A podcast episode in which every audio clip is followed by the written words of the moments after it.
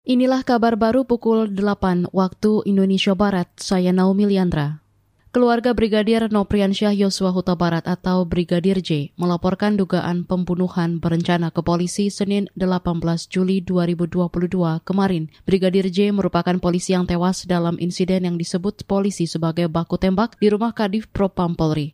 Koordinator Kuasa Hukum Keluarga Brigadir J Komarudin Simanjuntak mengatakan laporan telah diterima oleh Bareskrim dengan terlapor dalam lidik. Karena kami tidak mau membuat laporan sebagai terlapor yang disebut dengan berada E. Karena menurut perhitungan kami berdasarkan fakta-fakta hampir tidak mungkin yang bersangkutan melakukan ini. Atau setidak-tidaknya menurut perkiraan kami ada terdiri dari beberapa orang. Nah, bukan hanya satu orang atau dua orang. Ada yang berperan pistol ada yang berperan memukul ada yang berperan melukai dengan senjata tajam bahkan mungkin dengan sangkur atau dengan apa namanya itu laras panjang itu loh. Jadi dengan banyaknya luka maka kami sangat yakin ini adalah pembunuhan terencana. Koordinator Kuasa Hukum Keluarga Brigadir J. Komarudin Simanjuntak menambahkan, lokasi pembunuhan diduga terjadi antara perjalanan Magelang, Jakarta, dan rumah dinas Verdi Sambo. Sementara waktu pembunuhan diduga antara pukul 10 hingga 17 waktu Indonesia Barat, tanggal 8 Juli 2022.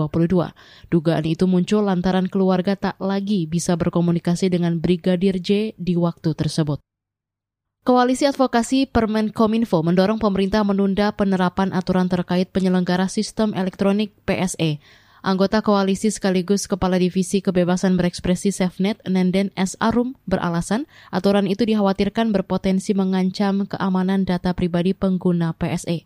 Terlebih pemerintah belum mengesahkan Undang-Undang Jaminan Keamanan Data Pribadi. Sedangkan kalau kita lihat dari dulu pemblokiran terhadap platform digital ataupun bahkan secara umum terhadap internet itu kan dampaknya juga sangat besar kepada pengguna gitu ya karena hmm. itu sebenarnya seba, salah satu bentuk pelanggaran hak asasi manusia ketika ketika pengguna itu memiliki hak untuk mengakses informasi dari platform-platform yang misalnya akhirnya akan diblokir oleh uh, pemerintah gitu ya karena tidak mematuhi aturan.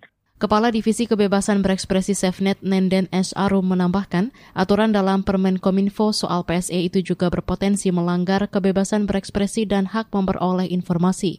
Ia menilai masih banyak pasal karet yang bermaktub dalam aturan ini, semisal memberikan pemerintah kewenangan yang sangat besar untuk mengakses data pengguna serta mengakses sistem platform digital, hingga meminta platform digital menghapus konten digital yang dianggap bermasalah dalam waktu singkat. Nenden berpandangan indikator konten bermasalah sangat rancu dan dapat berpotensi menimbulkan penyalahgunaan kekuasaan.